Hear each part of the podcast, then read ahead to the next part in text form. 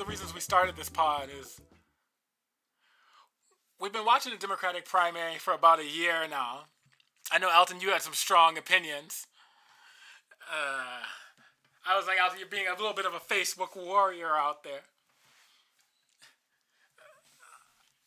Am I wrong to say? I mean, a lot of us had our. I feel like I was the adult in this room. You know what I mean? And I had my heart with Bernie, but my head with Biden. I didn't have any heart with Bernie. This guy, this guy right here, gave money to Elizabeth Warren. I just want to make it clear. Right after she, after she finished fifth, third, and fourth, and he was, I was like, "What the hell are you doing?" I was so mad at him. You know, he knows I was too. And, and I'm like, "What the hell are you doing?" He's like, "I just feel like she still needs to be in this." Oh and then the next week, after she, after she, wait, wait, wait, wait, and then after she spoils Texas, and like basically makes Bernie like let's start this whole media bullshit, right? As, as we call it in the, in the Sanders camp, Black Monday. After that day, Alden comes to me like, "Oh man, maybe maybe that was a bad idea." Oh really? Oh, you think? okay, now go ahead. You have the floor. No, I mean, Yeah. I, I, I have strong opinions. Just a, a couple of couple. I just thought it was something that needed to. I just thought she had a voice that needed to be expressed. You know what I mean? I, I was trying to. I was trying to reform neoliberalism while it could still live. Oh, it's about to reform itself, all right. Because I think you're seeing a reform process right now. I mean, I'm just a disillusioned globalist, Alton. Disillusioned globalist. Yeah, I think it's safe to say you lost. Globalism's over, bro. COVID, whatever chance globalism had, COVID just looked at it and shot, took it out back and shot it in the head. There will be some kind of new, as you were saying, new localism Yeah, I mean, that'll probably come out of this. one of the best books I've been reading is this book by Steven Weber, uh, Weber uh, called Bloc by Bloc. And I mean, he talks about these idea of these new regionalisms, these macro regions that are going to emerge. And he says that China, in some ways, was pointing the way. I mean, I think we might agree one of our big disagreement, one of our big disagreements as Americans with China has been their refusal, which might have actually proven to be smart on their part. Uh, their decision late in the 90s that they were no under no circumstances were they going to allow the the Googles and Facebooks of the world to have free reign in the Chinese market, and that they were going to try to develop local champions. I think they, to their credit, I mean it's a big problem maybe in some ways, but to their credit, they saw what was happening. Right, there was going to be a winner take all situation. Well, China very early on, China and Russia, though they've their approach to it has been very different over the years, mostly due to the way America decides to get involved in their affairs as well. But they've all they've but they've both always had a very different perspective on information than we have as Americans. Um, they've always seen information as having inherent value, um, whereas we see information as as having um, utile value. Like it's so either information is utile or it's not. Like either it serves your goals or it doesn't. And if it doesn't, then we don't like to deal with it, right? We just ignore it and look for information that serves our. They don't believe in that. They have a very different holistic approach to information, which is why now they're, they're able to weaponize it um, much much better than we have because they've been doing it in different ways in subtle ways for a very very very long time and they just have a more holistic view But do you think that we really undervalue information? I mean, in public law, right, we undervalue information. So, I mean, think about it like the way we set up our contracts as a user with the platform. You basically are like, hey, it's been great. I love pitching, putting up pictures of my cat. Actually, I don't own any of the pictures of my cat anymore. They're all now the property of this platform, which does stuff with them, which is true. but Isn't But one, could argue that you're making the, the classic. It's like a microcosm of the classic Rousseau social contract, right? When you do that, that you're giving up certain rights, namely privacy, for the right to like this controlled social environment. And so, in that sense, it's I think it's very, very acceptable to most people because it's what you have to do every day. Like maybe I want to go walk outside and grab my newspaper naked some morning, but I can't do it. You know? Because, I mean, we would have said, right? I mean, our classic Silicon Valley mantra was that information wants to be free, right? Yes. But, I mean, but we. Ex- And it, and it does. And this and, and to some we have to say in software, right? Libre no gratis. and that's basically the thing, right? Like free, free as in freedom, or free as in like without cost. Those are not free means different things. Mm-hmm. So maybe, maybe in a different times, it's always free in one or the other mm-hmm. form. But I mean, I think it's an interesting dilemma, right? Because you know, with data or information, and correct me if I could be just you know way out here now. But for me, like my own personal pictures, like my dad has a collection of photos that haven't been uploaded to Facebook, but they're also not indexed, and we can't do anything with them, right? I mean, we just we just like we just have them in a chest, and so they're not really worth anything to me as unindexed, mm, non-uploaded photos. And so of course I was willing to give them maybe to Facebook, right? I'm like, oh, Facebook indexes them, they make them searchable, shareable. Uh, they do facial recognition technology. They even tell me who's in the pictures. But but I'm like at a disadvantage or it's an asymmetric relationship, right? Because Facebook itself now can do all these other things because it has all of our data. And I think one of the interesting things about the US is that we've always thought of that as like like what you're saying, a kind of Lockean Rousseauian contract, right, between two two consenting adults. Whereas I guess I think one of the things that's interesting about no, well, I don't think I don't think Locke and Rousseau argue that it's uh, two consenting adults, right? Maybe not. Maybe not even two consenting adults. Two two people got stuck in a contract. Every everywhere I'm in chains is what he says, right? That's true. That's but, true. But but we often talk about it like it's a contract, right? We're like, yeah, these two people who were aware entered into this deal, but we don't. But we don't, we're not worried about the idea. It seems that Facebook and me aren't actually coming to the table sort of on the same plane. We like we pretend that it was voluntaristic, the contract. Well, your use, you voluntarily uploaded your data to Facebook, though. That's true. But that's the thing. That was completely voluntary. Thus far, now in the future that might change with all of this facial recognition software. That's something we can talk about later, like in another episode probably. But like with all that, like in China, they've said that that's not even voluntary. How about well, that? China, like, I think, we are gonna... has a different idea of the public, right? So I think the same thing that allowed them to say, "Look, we're not going to let Facebook just take all our people's pictures," is the same thing that allows them to be like, "Oh, by the way, homie, you don't have a chance to opt out."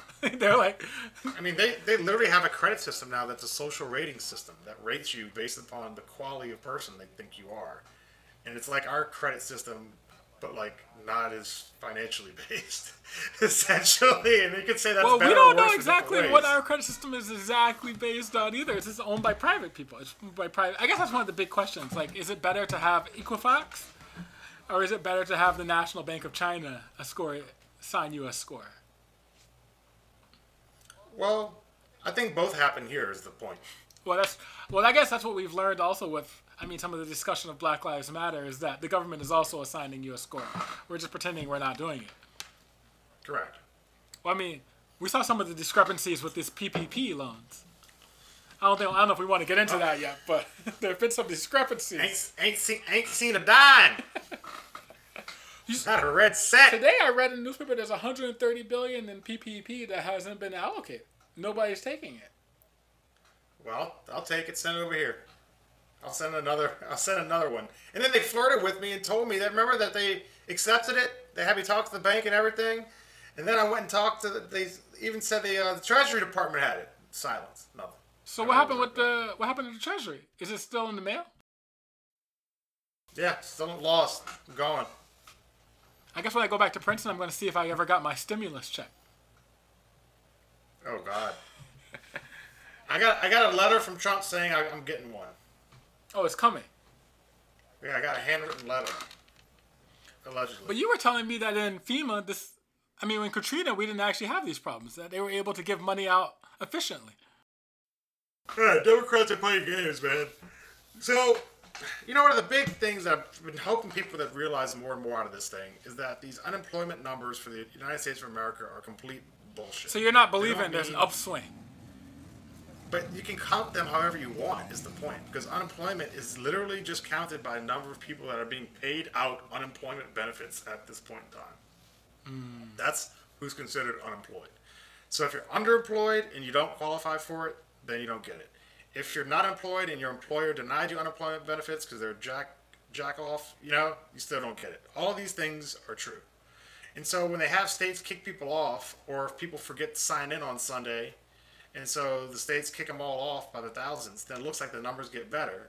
And then they have to go submit a new claim. That's why the numbers are all funky. Like you can't like continued in new claims, you can't even call those like legitimate categories because if you get kicked off, you have to resubmit a new one again. It's they're playing games, you know. I mean, I think everyone's playing games, but I mean, I think the problem is that the unemployment system has been designed by so many different administrations and so many local and state governments in order to make them look good, right? That we have an incredibly inefficient unemployment system that neither is providing us an accurate number of unemployed people nor does it deliver benefits in a sensible manner.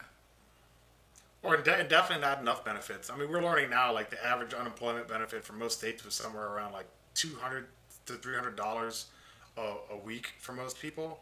I mean, that's not you can't live off of that. And then you have Republicans out here complaining that people just might, as my boy Bernie Sanders said, make a dime more um, on unemployment than they did at, at their job, uh, working for six twenty five an hour. I mean, it's it's. You saw wow. you saw your boy Lindsey Graham say he thought people were eating too well.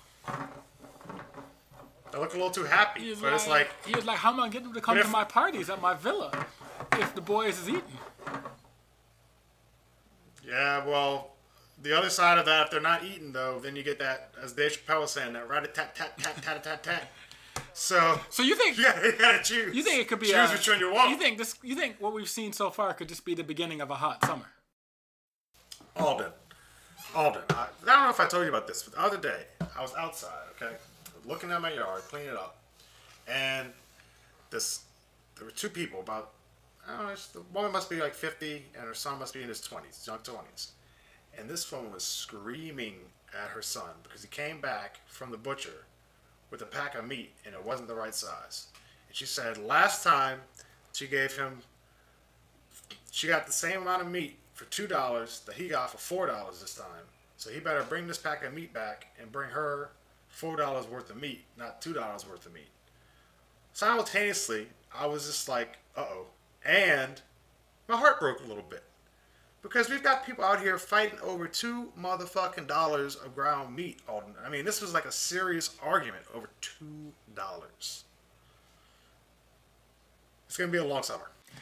I mean, people don't realize how much inflation has happened with food.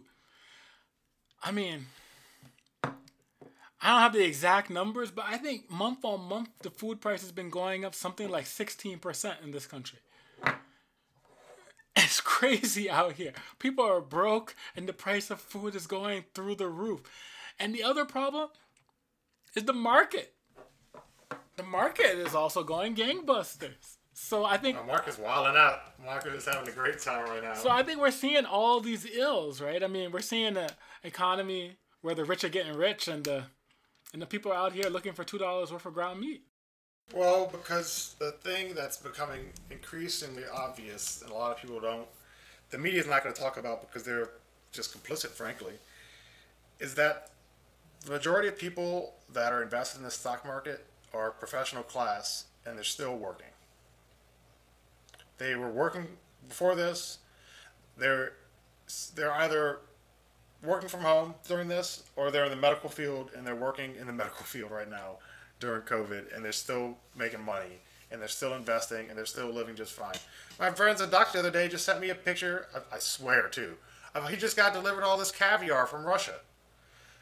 He was asking me, well, what he should be eating his caviar with, and I was like, I mean, it looks great. Don't get me wrong, but I mean, I don't know if this is like it's, it's just so emblematic of the times. Mm-hmm. I mean, this is the new Gilded Age, where you've got some people fighting over two dollars worth of ground meat from the corner store and then I've got friends texting me about like this packet of caviar they got shipped to them from Iran. But it's not just. You know, it's like. But I mean, I think even within the professional class, the big thing is that we're starting to see is we're starting to see a sharp divergence between winners and losers, right?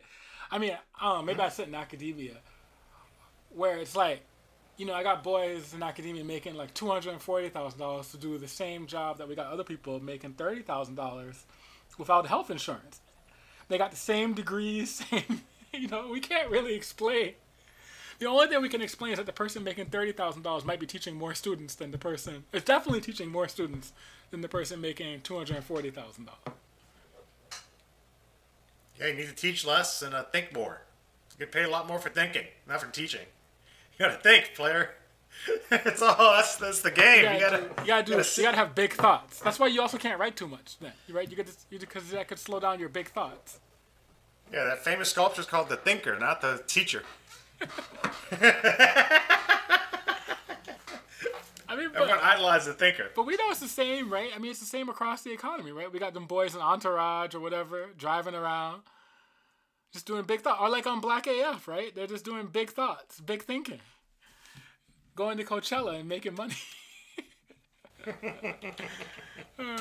but, but I guess it's for another pod. I mean, you're right. In the past, the, the government does have other ways to pay us out. Uh, it's just to answer your question. During Katrina, we got direct checks.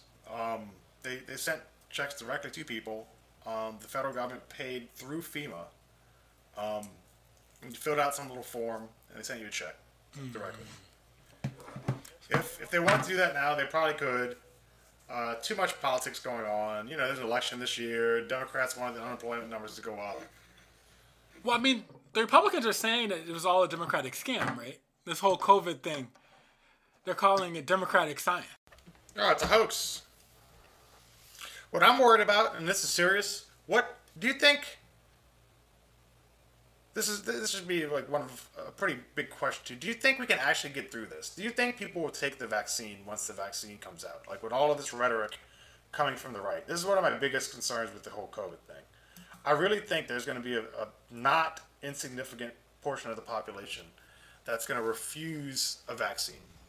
Then what? Then what do you do? Yeah, I think a lot of people will refuse the vaccine.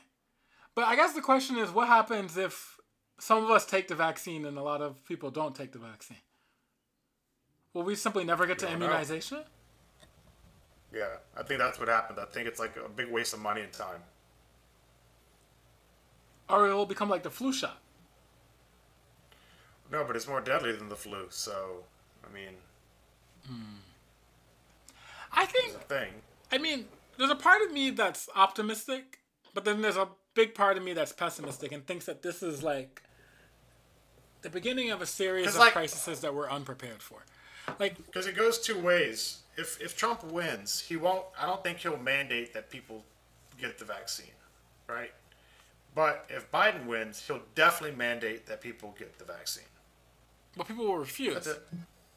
Yeah, and say it's this democratic scam to I don't know put copper or 5G in their veins mean, or something. you- I don't know. I don't know if you people to- scared of that 5G. I don't know if you listened to that video that our friend sent us on Facebook Messenger, but I listened to it. It's already going around, has all those views. Facebook had to take it off.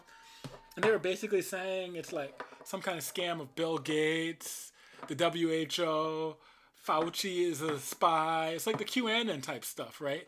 You know, it's deep state conspiracy, and they're going to force us to take this vaccine, and then, I don't know, sell our blood as like vampire liquid or something like that. Mm. And so you already see it coming. Is it gonna be like it's sorry to bother you? Am I gonna at least get like a big donkey dick? Just curious. Like, how does this play out for them? Like, what's the end game? What like what do they think like that we're really trying to do to them?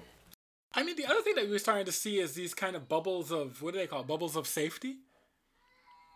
So maybe I mean, we're living in two different worlds, right? And maybe increasingly, some of us will live in the world where we believe that there's a virus and a vaccine, like in China.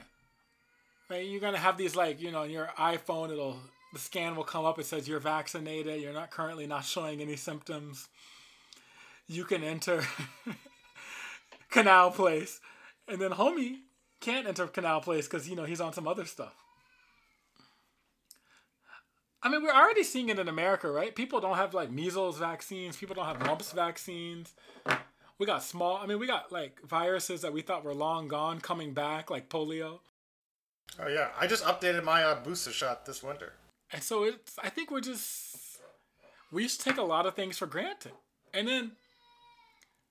I mean, you guys almost had. You almost. You guys almost got hit by this tropical storm, hurricane. We got hit. But what if it had been a bigger one? And I think I'll probably be over there with you. so. I think that we're just coming in to I think an exciting time, right? I think that we've been designed to face challenges like terrorism. We clearly aren't dealing with like mass shootings at all, right? We just pretend that those aren't happening. And so I think Well, they say they're random events. Yeah, random. Mass shootings are random events. random events that happen quite frequently. Exactly. yeah, they cannot be explained. I mean, they seem to happen quite Bi frequently. bi-weekly, bi-weekly random events. Which is the other to crazy be- thing when they start telling us about black on black violence. They're like, only black people kill each other. And you're like, I don't know, bro. Seems like you guys kill a Or, lot of or people. when they talk about, time. or when they talk about profiling or clustering, I'm like, I know some motherfuckers don't need to be profiling. You want to talk about profiling? I, I got, I got some profiles I need you guys to investigate. Well, you saw How how you saw how Trump only listed Antifa as a terrorist organization, but has refused to list any neo-Nazi organizations. And the European EU was Well, complaining to him. They're like, "Uh, these boys are crazy." Well, the hilarity of the Republicans deciding that their main enemy is anti-fascism, a group whose name is just anti-fascism. They're like, we hate them. I mean, that tells you all you need to know. They've taken the mask off. They're gonna, they're, they're full fascist. If they were more competent, um, we might have a real problem here. Thankfully, they're, they're not at all. I They're mean- a bunch of clowns. I don't know how you think this is gonna play out. I mean, increasingly, I'm kind of like maybe by the skin of his teeth. Good luck. Uh, it's almost like when Obama won the Senate seat the first time, right? And like his opponent suddenly became a sexual fetishist in Paris with the Star Trek girl, and just like imploded on himself, right? Like you're kind of like maybe through some luck of the stars, Joe Biden will win. We'll skin this one out by not talking and staying in the bunker and looking kind of sad. But So my my main concern with that, as you know, to get back to the electoral thing, is that Joe Biden is going to have to speak, and he tried to speak again yesterday, and he was forgetting where he was again. And look, we all know Trump has mental problems, but he's a high functioning mental patient, whereas Joe Biden's like a functioning, right, senile person. Uh, I, I I don't know what people are going to ultimately pick. Like, I, I think You mean senility me- versus lunacy? Well, so something I've learned is that a lot of people aren't, or most people, and this is the one thing I will say I've learned from my like conservative, quote unquote, independent friends down here in Louisiana. You know, especially the ones that voted Obama the first time, didn't vote the second. That, this is a very particular group of people too that are going to decide this election. I think people that voted for Obama didn't vote the second time, okay, because they were like, don't like him and don't like this Romney fool, don't like neither one of these things, and then voted Trump, and now they don't really like Trump either. They're like in this weird. I, th- I basically think they should be Sanders supporters. They just don't want to be socialists. They don't want to admit they're socialists. Is the biggest problem. But they keep telling me it's not about that. You know, they just basically look at someone and check and tell if they're like uh, they, they think they're gonna be able to ride with them, right? If they want to ride with this person for four years. It's like it's like when you go to like a software firm or a tech company and they ask, "Are you a good fit?" You know, you passed all the exams, and then we're sitting there in the room and they're like, "But is he a good fit? Is it a good corporate culture fit?" Well, if you're black, you never want to hear that one. That's always no. We got the fit exam. But uh, that's that's why Obama was like, you know, that's why Obama was a one in a million, right? He was the the black guy that could sit down and somehow be a good fit. Nobody could quite place him, right? Oh, that was his best quality. He was like a chameleon, a fantastic chameleon. Um, and he could sell you this very like amorphous dream of a vision that just sounded inspirational for almost anything you wanted. I know he made you feel like I mean in some ways he did what Trump did, right? He made you feel like like what they say about Trump, the people that really love him, they're like he just says the thoughts that are already in my head. Well, not me. I thought Obama was full of shit. You know me. Don't get me started on that boy. But I mean you weren't one of you weren't one of the I people think it's his fault. who said yes we can. I think. Si se puede. Oh, sure. I'm down with that. But I mean, that sounds good. But what I was just great wanted about it like was that we didn't know yes we can what. He never answered the question. We were just like yes, yes, we, we can. can. What? And I remember we all were out there with Scarlett Johansson saying in Spanish "Si se puede." but but I mean, that was a that was a certain. I mean, I'm just going back to your point, right? I mean, he was somebody that was able to make people feel like, yeah, I could ride with this dude to Taco John's. We could probably split a bean burrito. He could take my daughter to the prom. Why not? He looks like a great guy. We could play basketball together. Yeah, you felt like you played basketball with him. That he wouldn't. You could probably have a beer after work. Like if you saw him, he'd be the guy in a suit. Even if you were like a blue collar worker, you see at the bar, he'd be the guy you could talk about your day with, and you still like him, even though he was a black guy, even though he was clearly a lawyer or something, some kind of thing. You still liked him, you know, and you respected him because you know that guy worked hard and he deserved it, right? That whole sort of thing. But how do you go from that to Trump? I guess that's what I'm saying. That's a very particular type of person. Well, Trump is the other guy find- you know as well, right? Like, you know, he's the rich guy. You know, he calls you Pee Wee, but you still kind of like him, right? I mean, he's just a jackass. But you, Nah, I don't think anyone likes Trump. you're not. Do people like Trump? Who likes Trump? The people who say that they hear him saying things that they're already in their brain. That's him. That's Trump. That's him talking about himself. Hmm. Yeah, Or maybe you're, yeah, I don't, I don't know. maybe you're just not surprised that Trump is Trump, because Trump is Trump. I mean, I, I agree. Trump has some sort of charisma. It's hard to put your finger on it. He's, he's definitely got a je ne sais quoi that you can't teach. Anyone that tries to take that from him is just being uh, foolish. I think he has an he's like he's he's probably the best. How about this? He's probably the best natural politician I've seen in my lifetime. yeah. I mean, he's And no one he's good. no one wants to give him credit for that, but he's fucking he's legit good. He's like an evil Bill Clinton in his prime. Yeah, he's legit, legit good. And, and like people are like he's stupid and dumb. Like, well, he might be dumb. He's definitely not stupid. Or he might be stupid. He's not dumb. I don't know which one to watch. Which for this guy? Well, But- I think what Steve Bannon said was right. He's really energetic, and he has this drive to like. And he can read a room. He can read a room quicker than I can. I mean, I'll say that. I mean, he's got that skill. Well, That's I mean, sure. if you've been selling non-existent golf cart, golf course apartments for your whole life, I mean, you probably can read a motherfucker, right? invisible gold bars, for Invisible sale, gold you know? bars, yeah. right? Fair enough. But that's kind of America, right? We've been selling ourselves invisible gold bars for some time, right? My friend wrote this book called Sounds Like Titanic, and she, she, she you know, it was right after 9-11. We all thought we were going to the Middle East, learn Arabic. She learned Arabic. She studied in the Middle East. She couldn't get a job as a foreign correspondent. Um, but she had been a violinist, right? And she kind of bombs out of the out of the Columbia University uh, symphony because you know it's that problem that you were talking about. You're a great violinist when you're in West Virginia, but how are you when you meet other people who are actually great violinists?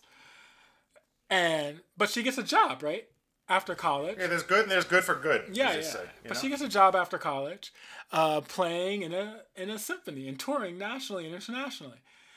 And she's like, sweet. Mm, but she finds out, right, that they keep asking her to play more softly. And she's like, wait a minute, this is a little bit weird. You know, the mics are there. Ain't right. They're in the big halls, right? Uh, they have PBS specials. And eventually she figures out all they're doing is miming violin playing while this tapes play behind them, right? That the composer has basically taped all the things. And after listening to them for a while, she's like, you know, it all sounds like the Titanic soundtrack. And she's like, it's not even like we're fooling anybody, right? It's just like variations on theme, the theme, the Titanic theme song. But like her big question then becomes, she does this for like two years. She goes to Japan, she travels all around America. They make two PBS specials, and she's like, "What the fuck is it about Americans?" Like, and when they when the composer, the guy who was composing the music, would make things that were a little bit different, people wouldn't like it. They really liked listening to variations of the Titanic theme song over and over. That's and the over thing, again. man. If you like the Titanic theme song, that's you know you gotta know your niche. And so she's like, "What is it?" And then she's like, it finally it comes to her, and she's like, "You know, after 9/11, right? Americans didn't want to talk about it. They definitely didn't want to talk about that whatever the hell they think they're doing in Afghanistan, and that embarrassment that is Iraq. And so they were basically just like." Titanic is this movie from right before that happened, right from when it was still good. And it reminds people of it subconsciously, even though everybody knows that we're in the shitter. And like, No, it's like they're trying to. It's like they're trying to turn back time. My computer was doing that the other day. I booted it up. I, I'm dead serious, and for a whole day, it kept saying, Today's September 4th, 2019. I'm like, is it trying to go back before COVID? like, my, my, maybe my computer's like, fuck this COVID shit, man. We need to undo this. No, dude, I thought it was feeling. But I think it's the same thing. I think it's the same thing with Trump, right? I think a whole bunch of people were like, because Trump was big in the '90s, right? Trump was big in like the early '90s and then the early like, 2000s. I'm like, yo, my, I'm like, I'm like, yo, my computer's a centrist, Joe. It's trying to turn back the clock. yeah, yeah. I feel like, I mean, well, that's what Joe. I mean, that's. I think as much as that makes people on the left upset, the one thing that might do your boy Trump in is I think Trump was selling a kind of nostalgia, like a, like a you know a carefree like I could shoot a dude. I mean we're back in back in the John Wayne days, like my rugby coach said. You know when Americans knew they were Americans and it didn't matter that they were killing Indians, right? It was fine. I mean it's what Americans supposed to be, right? We're supposed to be able to shoot people, and who's gonna say anything about it? I mean that's kind of our founding myth. But, but but I guess Joe is trying to sell the other sadness, right? He's like, you know, guys, we did some bad things, but not too bad, because I'm not gonna give up my suburban. And I mean, you know, I still got the beach house, but but Black Lives Matter, BLM, you know, it's like Joe said, BLM, but I'm not gonna defund the cops. So you know, Or, or, or, or his boy Clyburn. And I think that's the, the, the last thing we have to talk about here, and what we're, we're supposed to be the subject of today's thing. We're finally getting around to it. Is is how in the community there's just this big divide, and it seems to be very generational about whether or not we think even touching the cops at all is a good idea. Um, and all the older older blacks that I've spoken to, for the most part, think it's the most ridiculous thing they've heard in their lives. Um, I don't know. What's what's why do you think that's why do you think that's the case? I think one of the things that makes us really uncomfortable as uh, maybe as a black community or as centrist. I mean, younger African Americans, I think, and we're not that young, but let's just say people that are a little bit, yeah, that our age and younger, right? Mm. I think we struggle with the fact that a lot of our parents thought that the 1994 crime bill was a good idea. And and supported the massive expansion of the police, the prison state. And this idea that our neighborhoods were crazy, right? I mean, there was this whole idea that we needed cops to come in and help us with gang violence. But we also, I mean, we also have to remember we are in a special generation because we're just young enough to not have seen the crack epidemic and things like that. That's not really true. I was alive during the '90s. You were alive for the '90s and the late '80s. I was alive. I mean, we were We alive. weren't old enough to like, yeah, old enough to like be doing crack or anything. We're too young for that. I mean, thank God. I mean, I guess if that's what you're saying, yeah, we, we missed that whole that roller coaster. But um, I mean, we saw it. You know, um, we saw. You know, I know. I saw this guy in particular in my my neighborhood that was like this football player. I'll never forget. That was like this big mustard guy. He used to play lineman. And I, I- I remember my dad always using him as like, you know, cautionary tale.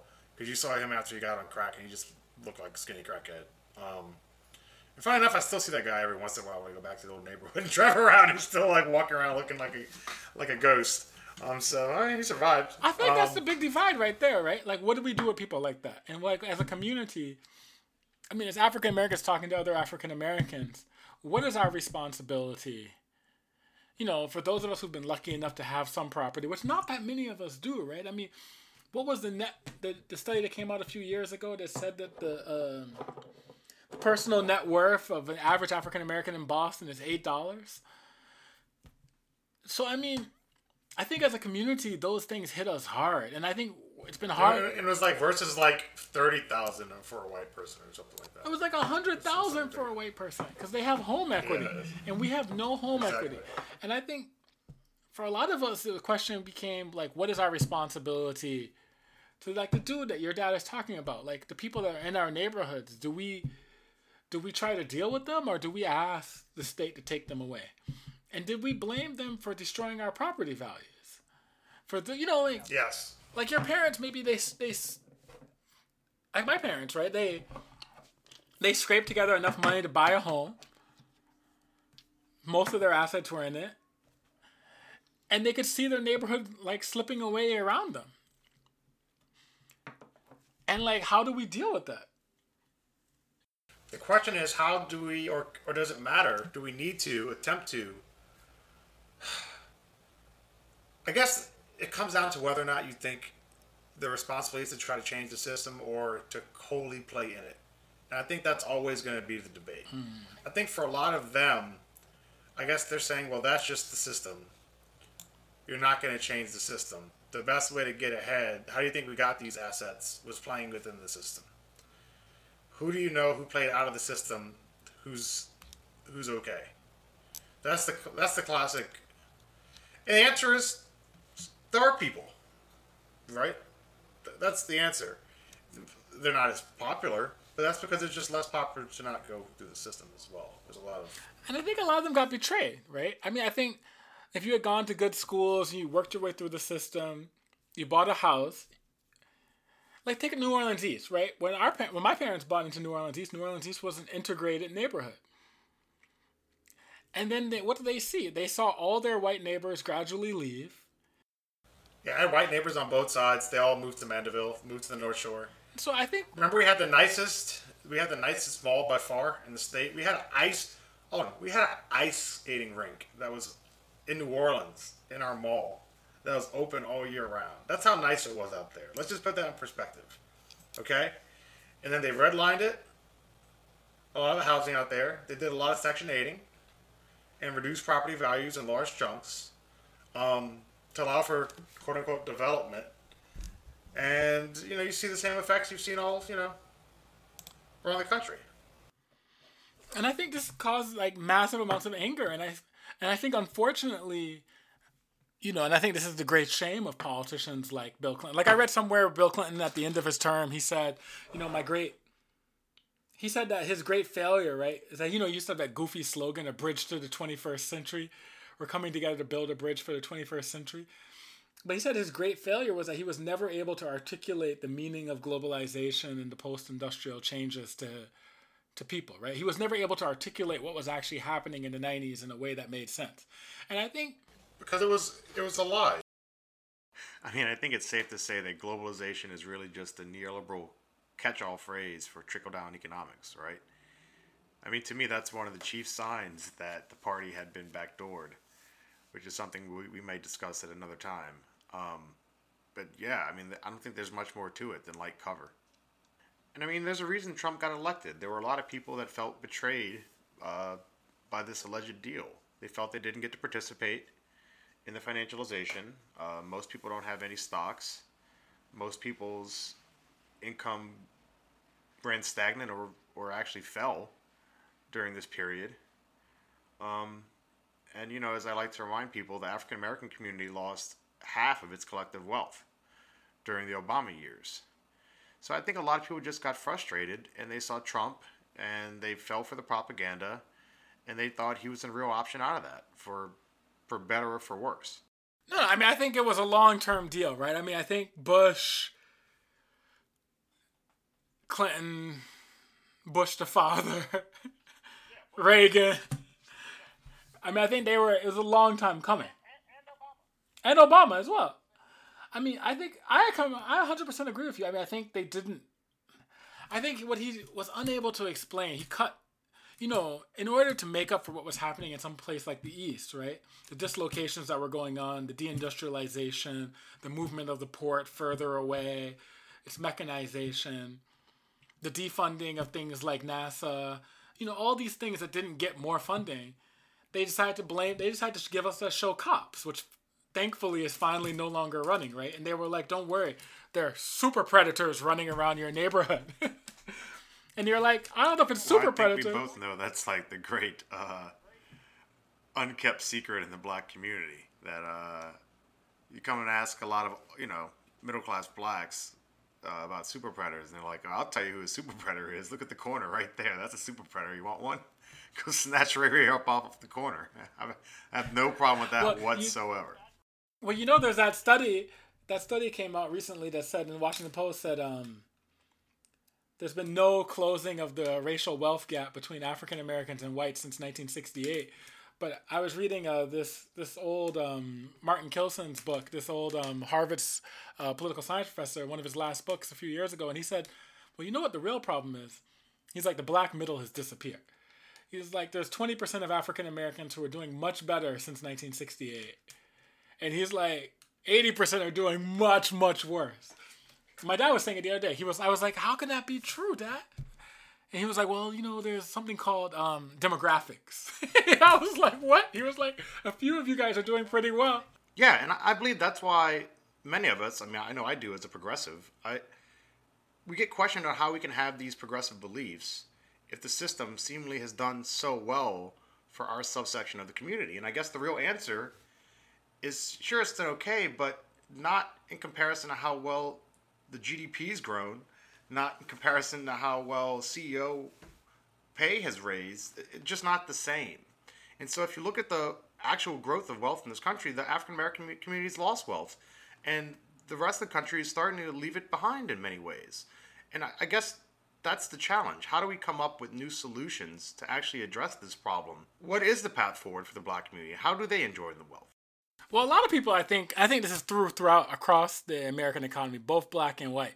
I think there's a lot of people in the U.S. who realize that they can't quite justify their position to themselves anymore, and they aren't really sure if the system were to get restarted that they would, that they got, they have all the skills they think